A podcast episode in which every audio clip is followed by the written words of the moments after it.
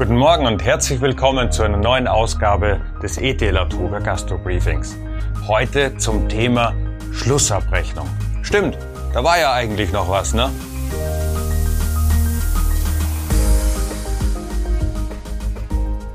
Hallo Dietrich, schön, dass du dir die Zeit genommen hast, heute hier dabei zu sein. Dietrich Loll ist bei unseren Experten, wir haben so eine Steuerrechtsabteilung, das sind so doppelt beschlagene zumeist, du auch, ne? Ja, ich bin auch Rechtsanwalt Steuerberater, ja. Sehr gut, ausgezeichnet. Und als solcher prädestiniert, äh, diese ganzen Sachverhalte eben aus zwei Perspektiven zu betrachten. Einmal die rein rechtliche, äh, wo man sehr gewöhnt ist, Begriffe und äh, Fachlichkeit sehr ins Detail zu zerlegen und auf der anderen Seite die steuerliche, wo es darum ging, jetzt die Überbrückungshilfen rauszu, äh, auszubringen. Diese Unklarheit hat ja im Wesentlichen jetzt für die Unternehmer äh, nichts Segensreiches an sich. Mhm. Also ein Unternehmer will ja jetzt äh, planen, will gucken, was habe ich gemacht, was habe ich getan. Wir hatten, äh, ich kann mich noch sehr gut an unsere ganzen Überbrückungshilfe-Vorträge auch äh, erinnern, wo wir gesagt haben, bitte Leute, tut nichts, was, euch, was ihr nicht auch tun würdet, wenn ihr das Geld nicht bekommen würdet. Äh, äh, jetzt sind da schon ein paar dabei, die da ziemlich über die Stränge geschlagen haben und die auch jetzt schon durch die ähm, ja durch die Mundpropaganda verteilt werden oder oder bekannt gemacht wird. Wer hat denn was äh, äh, angestellt oder wer muss wie viel zurückzahlen? Äh, alles ist ganz furchtbar, alles ist ganz schrecklich. Äh, was sagst du deinen Mandanten? Also tatsächlich ähm, müssen wir jetzt erstmal Schlussabrechnungen angehen. Wir haben ja jetzt bis zum 30.06. offiziell noch Zeit. Man kann natürlich eine Verlängerung bis Ende des Jahres noch hinbekommen. Aber wir müssen uns jetzt mal diesen Schlussabrechnungen widmen. Und all das, was wir jetzt sehen, ist, dass die Behörden tatsächlich nochmal sehr streng nachfragen, dass die Gerichte in der Zwischenzeit ja auch schon zu so ein paar Fällen entschieden haben und die auch nicht auf unserer Seite sind, sondern sagen, Leute, das ist geschenktes Geld. Ihr müsst euch bemühen, dass ihr alles erfüllt, was die Behörden von euch haben wollen. Ich fürchte, dass wir viele Nachfragen nochmal haben werden und ähm, dass es gut sein kann, dass es noch zu erheblichen Rückzahlungen äh, durch unsere Mandanten auch kommen kann.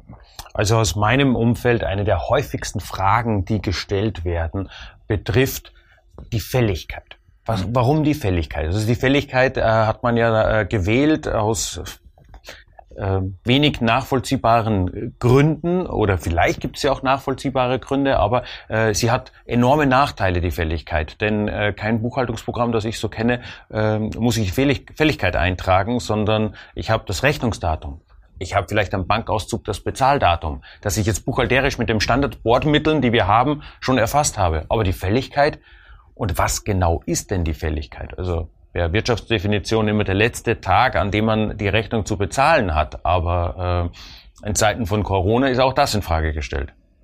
Ja, also damals, äh, wir erinnern uns ja zurück und gerade weil du es meintest, wir haben ja schon viele Überbrückungshilfe-Seminare zusammen gemacht, also auch ja ganz am Anfang, ne? also Mitte März waren wir ja schon eine der ersten, ja. die dazu was äh, mit der IBB hier in Berlin äh, gleich einen Tag später, als Corona anfing, äh, schon Seminare dazu gemacht haben wir haben ja versucht, auch mal am Ball zu bleiben. Und ähm, der Gesetzgeber, der Geldgeber ja irgendwie auch. Und es sollte ja irgendwie immer alles einfach sein. Ne? Mit der Bazooka sollte das Geld rausgeschossen werden. Man wollte es nicht zu kompliziert halten. Und damals dachte man halt, die Fälligkeit wäre ein guter Anknüpfungspunkt. Da könnte sich jeder darauf einigen. Dass man in der Zwischenzeit, wenn man mal drüber nachdenkt, dass alles ganz schön kompliziert ist, äh, da hat man damals nicht dran gedacht. Jetzt haben wir den Salat. Jetzt haben wir den Salat. Und äh, die das heißt, nicht nur jeder Unternehmer, auch jeder prüfende Dritte und am Ende auch jede Genehmigungsstelle ist jetzt verpflichtet, sich bei den Rechnungen angucken, wann wäre denn die fällig gewesen? Und äh, jetzt wissen wir schon aus den Fällen, jetzt beginnt diese ganze Wortglauberei. Äh, da, warum macht es denn einen Unterschied, ob ich jetzt ein exaktes Fälligkeitsdatum habe, meinetwegen 15. Juli, damals ne, war eine, das Thema, oder zahlbar bis 15. Juli. Wenn ich dann 30 Tage Zahlungsziel habe, gehört es im Juni oder in Juli? Ja, wir hatten ja damals verschiedene Programme, Überbrückungshilfe 1, 2, 3, 3 Plus und so weiter, Novemberhilfe, Dezemberhilfe und die haben ja immer bestimmte Zeiträume abgedeckt. Und da kam es dann schon drauf an, dass man erst nur die äh, Fixkosten dann erstattet bekommen hat, die in diesem Zeitraum beziehungsweise vorher fällig waren. Und da kam es dann ganz genau auf die Tage an. Und da konnte es dann schon mal sein, dass ich eine Rechnung bekommen habe und die fiel dann außerhalb des Zeitraums und ich habe die nicht gefördert bekommen. Also von daher ist es schon wichtig, zum Teil den genauen Tag zu bestimmen, ob ich in ein Programm reinkomme oder eben nicht. Und das geht sogar so weit, manchmal erreichen mich Anrufe, äh, äh, Herr Nagel oder Erich, je nachdem, äh, was können wir denn tun? Wir haben hier eine Rechnung, die haben wir an, angeblich nicht bekommen, kann ich ja jetzt nicht so äh, bestätigen oder auch nicht widerlegen äh, am Telefon. Ähm, aber dann ist eine Mahnung aufgetaucht und die Mahnung fällt genau da in diesen Fälligkeitszeitraum rein, in den Förderzeitraum. Die ursprüngliche Rechnung tut's eigentlich nicht. Das hilft halt nicht, oder? Das hilft nicht, ja, ganz genau. Ähm, und da reden wir ja vielleicht auch noch drüber. Man muss sich das tatsächlich pro Bundesland angucken, weil das Geld immer von den einzelnen Bundesländern kommt. Und in der Zwischenzeit hat sich in den, einzigen, in den einzelnen Bewilligungsstellen der Bundesländer auch nochmal eigene Definitionen der Fälligkeit rausgebildet. Und dann macht man das in Baden-Württemberg anders als in Schleswig-Holstein und Bayern macht es nochmal wieder anders als Niedersachsen. Also so eine klare Antwort könnte ich dir jetzt auf deine einzelne Frage dann auch nicht geben. Die einen machen so, die anderen dann vielleicht wieder anders. Also man, man weiß ja von anderen Institutionen, die sich, äh, und die Steuerberaterkammer, die sich auch darum bemühen, dass man da ein halbwegs einheitliches ja. äh, Vergabeverständnis und Vergabeverfahren äh, auf die Beine gestellt bekommt. Äh, danach sieht es aber im Moment nicht aus. Also man versucht es, ähm, wir versuchen es, genau, es sieht danach nicht aus. Also wenn wir tatsächlich mal so in die Bundesländer reingehen, es gab ja zwei Bundesländer, Baden-Württemberg und Rheinland-Pfalz, die haben gesagt, ähm, für uns ist immer äh, das Datum der Rechnung das Entscheidende. Ne? Eben dann auch so mit deinem Beispiel der Mahnung, da ging es dann ursprünglich um das Rechnungsdatum. Das ist immer das Fälligkeitsdatum für die. Völlig außer Acht lassen, dass es natürlich noch ganz andere Sachverhalte geben kann. Was ist denn, wenn ich vorher bezahlt habe, bevor ich die Rechnung bekommen habe? Was ist, wenn mir ein Zahlungsziel eingeräumt worden ist oder es gestundet worden ist, da kann ja das Rechnungsdatum nicht entscheidend sein. Da muss die Fälligkeit ja irgendwo anders sein. Und lass, das beachten die einfach. Lass mich mal kurz bei der Stundung hängen bleiben ja. und da ein, äh, weil viele haben ja Miete oder Pacht in dieser Zeit gestundet bekommen, auch von ja. seitens der Verpächter, wenn sie nicht gerade äh, von der öffentlichen Hand waren, waren ja oft sehr dem Unternehmen zugewandt und zugänglich. Und äh, dann äh, hat man gemerkt, so okay, das, da gibt's ja Förderhilfen, dem wird ja geholfen, der kann jetzt ja dann doch zahlen, weil er diese Hilfen äh, beantragen kann.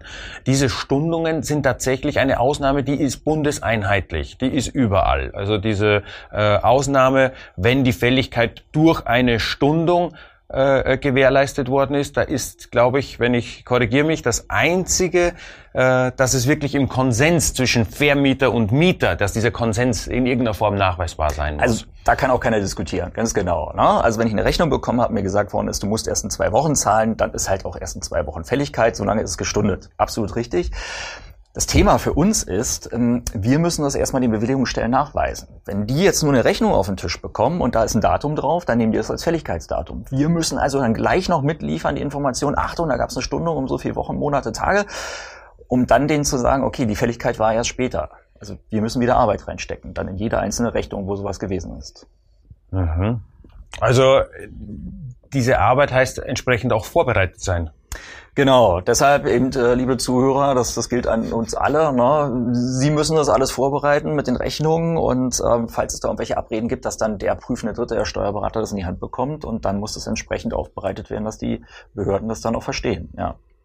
Also am besten schon eigenen Ordner anlegen, sowohl ja. digital als auch analog, Corona-Dokumentation, genau. wo das alles äh, drinnen ist, damit es dann äh, genau. Es wird Nachfragen geben, da bin ich mir sicher. Ja. Jetzt habe ich bei der Fälligkeit noch, äh, wir haben ja auch viele Zuhörer, die sind äh, im, im Bereich der Einnahmenüberschussrechner. Das sind keine Bilanzierer, das sind äh, inhabergeführte Unternehmen, die dann ja in der Regel die Rechnungen verbuchen, dann wenn sie sie bezahlen. Also sprich, wenn es am Bankkonto auftaucht, äh, was muss der jetzt machen? Hat der mehr Arbeit als andere? Naja, also ich, ich fürchte ja, weil eben dieser äh, Begriff der Fälligkeit ja eh so schwammig ist, haben wir alle irgendwie die gleiche Arbeit. Klar, der Bilanzierer, der hat es dann schon mal eingebucht, aber das passt dann zur Fälligkeit auch nicht immer so richtig.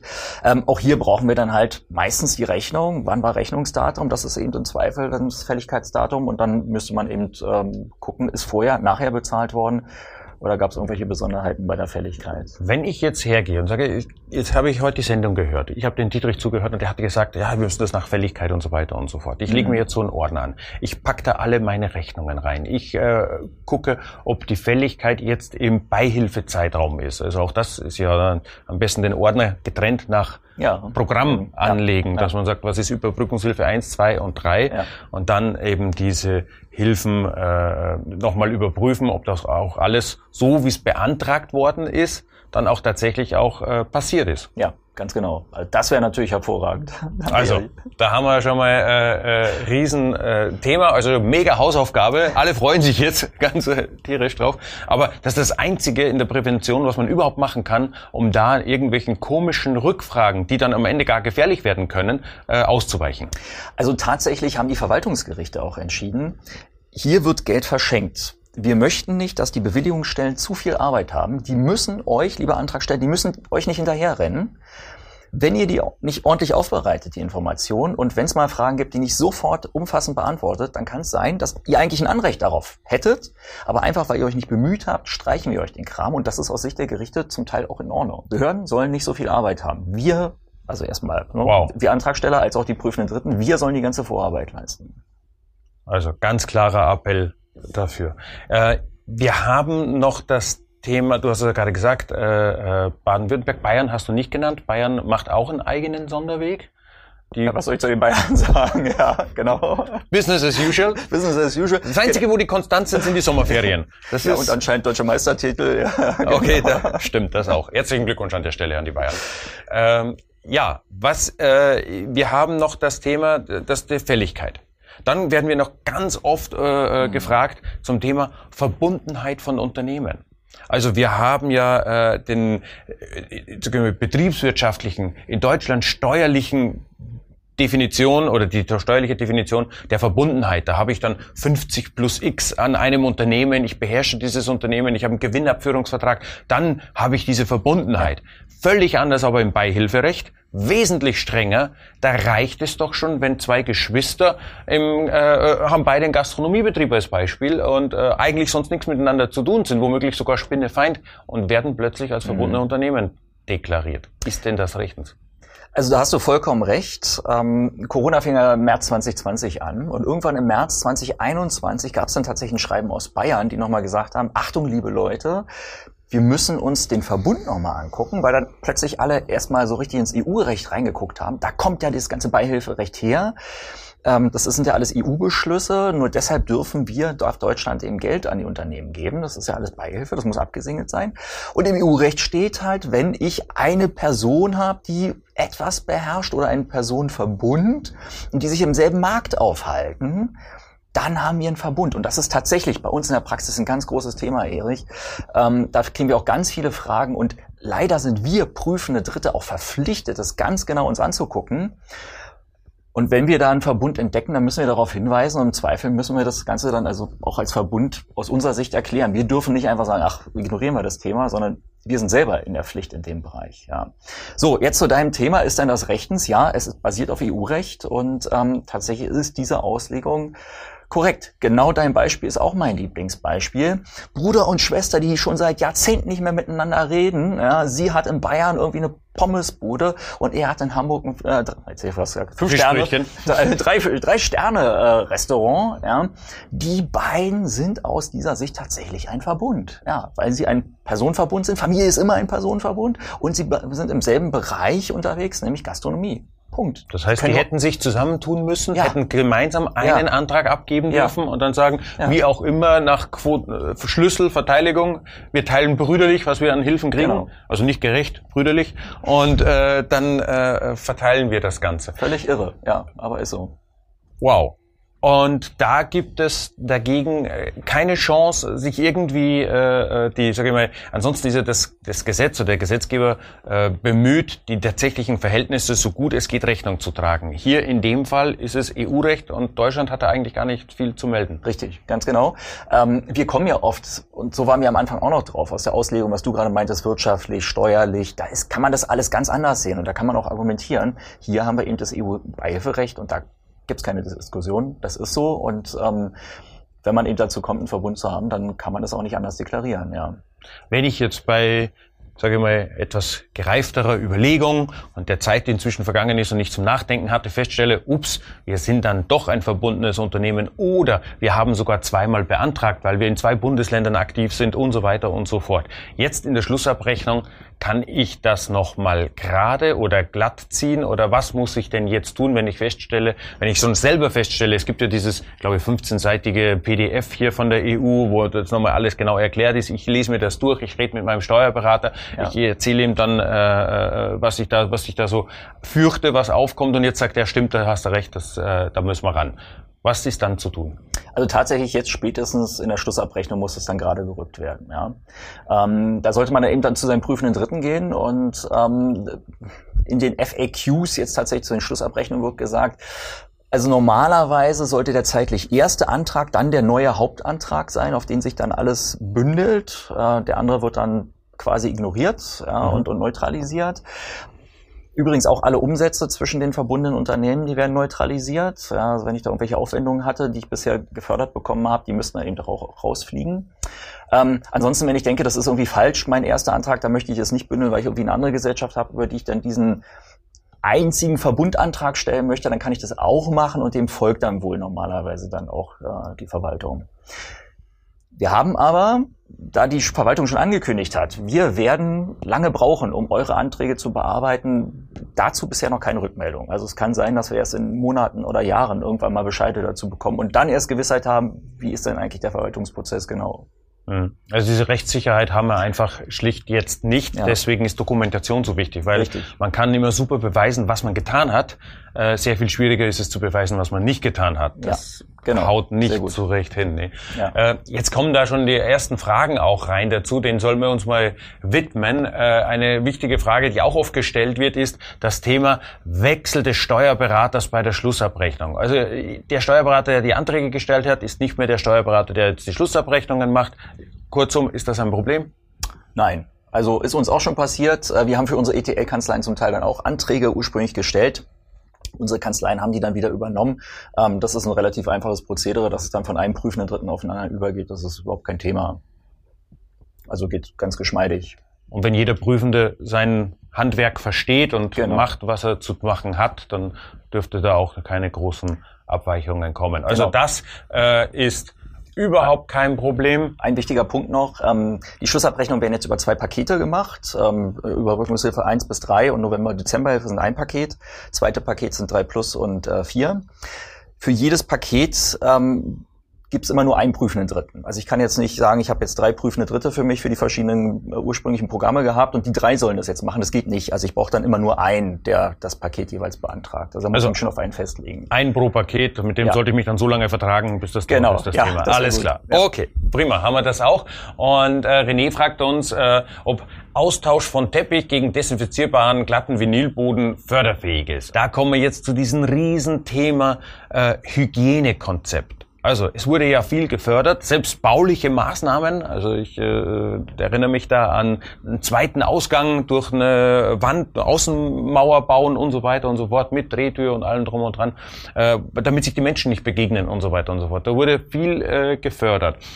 Bedingung meines Wissens nach, äh, und das hat sich nicht geändert, ist immer ein wirksames Hygienekonzept. Genau, da habt ihr ja schon auch rechtzeitig immer darauf hingewiesen, habt ja auch ein Muster dafür zur Verfügung gestellt damals. Also das ist tatsächlich das Allerwichtigste, dass man ein entsprechendes Konzept hat, damit dann die Behörde wieder sehen kann, okay, ähm, die Ursprungssituation war so, man möchte zu der Zielsituation, da wollte man kommen und ich musste dann diese Maßnahmen deshalb auch durchführen, um dann eben entsprechend Corona-konform zu sein. Ähm, wenn es jetzt in dem Fall Teppich äh, versus Vinylboden keine aufgestauten Maßnahmen waren, weil man das schon immer machen wollte und jetzt zieht man das einfach in die Corona-Förderung, dann wäre das nicht möglich. Aber wenn es tatsächlich in dem Fall jetzt irgendwie einen Corona-Grund gegeben hätte, äh, dann könnte es schon förderfähig gewesen sein. Ja. Also es kommt auch, glaube ich, sehr auf das Gesamtpaket Richtig, an. Also genau. man muss sich ja vorstellen, da sitzt einer, äh, der muss jetzt darüber entscheiden aufgrund ja. des Sachverhaltes. Was findet er da vor? Genau. Und äh, wenn dann äh, so ein eine schwache Dokumentation, die den Generalverdacht, da wäre etwas gewesen, nämlich äh, Sanierungsrückstand, Richtig, den man genau. jetzt aufholt. Ja. Und ich kann das nicht beweisen. Ja. Also in dem Fall wäre es sogar geschickter, ich hätte einen frischen, einen neuen, einen gut aussehenden Teppich weggeschmissen, also ich hätte einen völlig abgeranzten alten ja, weggeschmissen ja, an der ja, Stelle. Genau. Ja. Ja, also das ist äh, äh, äh, äh, durchaus bedeutsam, dass man das auch alles dokumentiert hat. Ja. Dass man, wie hat das vorher ausgesehen, was hat man gemacht, äh, woher kam die Entscheidung, äh, worin glaubt man, dass da jetzt die äh, äh, bessere, das bessere Hygienekonzept ist. Exakt. Also beim neuen Tresen stelle ich mir das sehr schwierig vor, diese Beweisführung. Ich sage nicht, dass es unmöglich ist, aber da äh, gibt es deutlich plausiblere Konzepte. Richtig, ja. Dann fragt äh, Frank uns, Ausschlusslisten. Ja, du erinnerst dich an diese mhm. berühmte, vermutete Positivliste, was da alles draufgestanden hat, die ja tja, nie offiziell in irgendeiner Richtung. Es hat sich ja nie meine Behörde dazu bekannt und sagen, ja, dem, dem glauben wir alles, sondern äh, am Ende, glaube ich, war es so was wie äh, eine Liste, der man zugesprochen hat. Das ist ein Arbeitsstand, in dem man festgehalten hat, wo hat, was alles so beantragt worden ist. Also eine, eine offizielle Freigabeliste, sagen, ja, jetzt könnt ihr alle Konvektomaten bestellen, wenn die einen LAN-Anschluss haben. Das ist es ja deutlich nicht gewesen. Ja, genau. Da wurde tatsächlich was geleakt anscheinend aus äh, den entsprechenden Bundesbehörden Behörden, die sich mal so Gedanken gemacht hatten. Äh, das ist ja auch kurzzeitig mal so durch die Berufsverbände gegangen und äh, dann zu den einzelnen Menschen. Äh, es gibt in der Zwischenzeit so eine Anlage 3, ich weiß gar nicht, ob 3, für Überbrückungshilfe 3 oder 3 Plus, ähm, die dann das erste Mal eingeführt worden ist. Da kann man mal reingucken, um zu sehen, was wird denn so grundsätzlich gefördert in dem Bereich. Unter Umständen. Also jetzt auch ja, nicht ja. generell. Es ist ja. kein Einkaufscheck gewesen, Nein, genau. wo man genau. gesagt hat, hier so 90 Prozent äh, äh, und auf alles, äh, genau. auf alles und fahr los. Und äh, nein, das äh, war es deutlich nicht. Und auch da bei dem Bereich der Digitalisierung gilt genau das Gleiche wie bei der Verfahrensdokumentation. Ich brauche ein klares Konzept. Ich muss den Nachweis des, also des Vorteils durch die Digitalisierung äh, zutage tragen. Jetzt einfach nur einen besseren Laptop fürs, äh, für meinen Sohn oder für meine Tochter zu kaufen, war jetzt nicht die Intention dieser Förderung. Ja, ganz genau. Auch da wieder beweisen, was man getan hat und nicht das, was man nicht getan hat. Ja, dann kommt man äh, neben der, jetzt haben wir die Fälligkeit, wir haben die Verbundenheit, äh, äh, schlitterten schon gerade über diese Fragen zu dem dritten großen Fragezeichen, nämlich die Corona-Bedingtheit ein. Also das ist ja das, was die Behörden auch prüfen sollen, sind diese ganzen äh, Veranlassungen und die Umsatzrückgänge tatsächlich Corona-bedingt. Genau, das klingt ja erstmal so ganz einfach beim ersten Zuhören und es ist auch ganz einfach in den Zeiten, wo wir einen echten Lockdown hatten, wo gesagt worden ist, also Gastronomie ging jetzt gar nicht mehr für die und die Zeit. Da haben wir eine Corona-Bedingtheit. Es gab aber ja auch so Zeiten, äh, wo man schon hätte aufmachen können und wo das dann aber vielleicht ein Problem mit den Mitarbeitern war oder die, die Kunden kamen einfach nicht, weil, die einfach Angst hatten, äh, dann in ein Restaurant zu gehen. Und gerade die Zeiten sind tatsächlich ein Thema. Ähm, selbst wenn man selber denkt ja, woran kann es denn sonst gelegen haben? Kann ja nur an Corona gelegen haben. Ne? Ich habe zwar draußen ein Schild aufgestellt, hier geöffnet, aber es kam halt keiner Wochen und Monate lang. Reicht es den Behörden meistens nicht. Also man muss tatsächlich, und das verlangen die auch zu dieser Corona-Bedingtheit, wenn man nicht eben einen echten Lockdown hatten, was schreiben. Was war aus unserer Sicht tatsächlich eine Betroffenheit, die ich hatte, dass ich durch Corona betroffen bin? Warum konnte ich nicht aufmachen? Warum hatte ich Umsatzrückgänge? Und im zweiten Schritt muss ich dann eben tatsächlich nochmal die Umsatzrückgänge nachweisen, äh, die in dieser Zeit entstanden sind. Also auch wieder Und viel Dokumentationsaufwand. Dabei spielt das Infektions, das lokale Infektionsgeschehen äh, eine große Rolle. Keine wirtschaftliche Begründung. Also ja. wer da reinschreibt, ich habe dich aufgemacht, weil ich keine Lust hatte, 500 äh, auszugeben, um 300 zu sparen. Ganz genau. Das zählt nicht. Das ist tatsächlich dann irgendwann auch in die FAQs explizit reingeschrieben worden, hast du vollkommen recht. Ähm, genau, ich muss das dann halt an dem Corona-Geschehen dann irgendwie nachweisen, was war damals und ähm, ja, warum ist in dem Augenblick dann keiner mehr zu mir gekommen. Mhm. Ich kann mich erinnern, ein Bekannter von mir hat sich dann tagtäglich bei sich in seiner Ortschaft äh, die Infektionszahlen in eine eigene Excel-Tabelle runtergeschrieben. Er hat gesagt, die Daten habe ich dann wenigstens, äh, kann mir dann keiner nehmen. Sehr clever, ja. Fand ich äh, äh, eine beeindruckende Weitsicht, das alles zu dokumentieren. Genau. Und ist natürlich auch wieder so ein, so ein unbestimmter Rechtsbegriff, so ein weicher Begriff, ähm, ja. wo Sie da draußen natürlich ein Problem haben. Ne? Für mich war es klar, alle sind zu Hause geblieben, alle Homeoffice, keiner ist zu mir gekommen. Ähm, das einmal aufzuschreiben, für uns als prüfende Dritte, wir müssen uns das ja auch wieder angucken, wir müssen es auch glauben und dann muss es am Ende dann halt auch wieder die Behörde glauben. Und ähm, da haben wir auch schon öfter Rückläufer ähm, bekommen, dass die gesagt haben, nee, das glauben wir so nicht. Mhm. Also ist auch für manchen unvorstellbar. Also ja. die, die das prüfen, sind in der Regel ja keine Unternehmer, ja. die ein Unternehmen äh, mit ihrer Verantwortung für Mitarbeiter und Co. durch die Krise haben manövrieren können. Die ja. haben ja ganz anders schlecht geschlafen, wie der schlecht geschlafen hat, der da in seine, mit seiner Behörde, äh, äh sage ich mal, äh, ins Homeoffice gewechselt ist und äh, die Zeit äh, eher mit einem Lächeln darauf zurückblickt als äh, ein anderer. Aber Ganz der genau. entscheidet jetzt und ja, äh, dem ja. müssen wir es quasi recht machen. Das ja. ist, äh, ähm, kann man empfinden, wie man will, aber das ist Fakt, dem muss man sich äh, auseinandersetzen. Ganz und damit genau. müssen wir uns auseinandersetzen. Ja, ähm, wenn es noch Fragen gibt, gerne noch die letzten drei Minuten äh, dafür nutzen. Ich will mal noch die eine oder andere gerne noch auch mit reinnehmen. Von dem, von deinen äh, Anträgen, die du gestellt hast. Zu wie viel Prozent äh, Schlussabrechnung? Wo, wo stehst du da? Was denkst du, was ist so zur Jahresmitte tatsächlich erreichbar? Also bei uns wird noch ein bisschen gewartet, ähm, bis die Schlussabrechnung gemacht wird. Also im Zweifel machen wir dann auch die entsprechenden Anträge auf Ende des Jahres bis zum 31.12. Ganz kurzer Punkt, was wir so aus diesen bescheiden dann gesehen haben äh, von den entsprechenden Schlussabrechnungen. Also wir müssen uns alle darauf einstellen, dass da zum Beispiel explizit drin steht, du hast deine Unterlagen, die sich auf die Corona-Anträge beziehen, bis zum 31.12., was ich gesehen habe, steht da explizit drin, 31.12.2032 aufzuheben. Ja, also man hat so eine ja, fast mehr als zehn Jahresfrist dann für das Aufheben der Unterlagen. Dazu wird man verpflichtet. Also wenn man in der Zwischenzeit dann sein Geschäft einstellt, Insolvenz anmeldet, liquidiert, verkauft oder was auch immer, die Unterlagen muss man auf jeden Fall aufbewahren und man hat auch ein explizites Datum, wie lange ich die aufzubewahren habe. Also von daher sollte man sich da schon mal ein bisschen äh, Platz nochmal irgendwo mieten, um da die Unterlagen dann einzustellen. Es kann ja vorkommen, dass es jetzt zu Rückzahlungen, zu, zu bescheiden wird festgestellt, was weiß ich, Verbundenheit, Corona-Bedingtheit, das und das und das hat uns alles nicht gefallen. Äh, der Antrag wird gekürzt oder gar in Gänze abgelehnt. Jetzt kommt es zur Rückzahlung. Was ist, wenn ich mir die gar nicht leisten kann als Unternehmer? Wenn das das Aus fürs Unternehmen bedeutet. Ja, also das ist dann wieder der normale zivilrechtliche Spruch. Geld hat man zu haben. Ähm, ich habe Geld bekommen und jetzt muss ich einen Teil davon zumindest wieder zurückzahlen, vielleicht auch alles. Ne? Müsste man dann eben mal gucken. Und ich muss mir das Geld tatsächlich besorgen. Ne? Das, das war mal geschenktes Geld, was ich bekommen habe. Das muss ich jetzt zurückzahlen und ähm, ja, da muss ich selber sehen, wie ich an das Geld rankomme.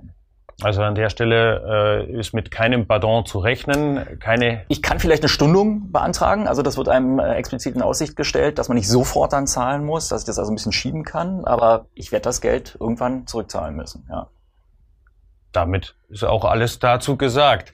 Also auch wenn ich sagen muss, alles in allem war es trotzdem ein Riesengeschenk äh, äh, für die deutsche Wirtschaft, dass Deutschland sich das hat leisten können. Da ist in anderen Ländern, äh, auch anderen Ländern Europas, äh, äh die sind durch deutlich härtere Zeiten mhm. gegangen, äh, gar keine Frage.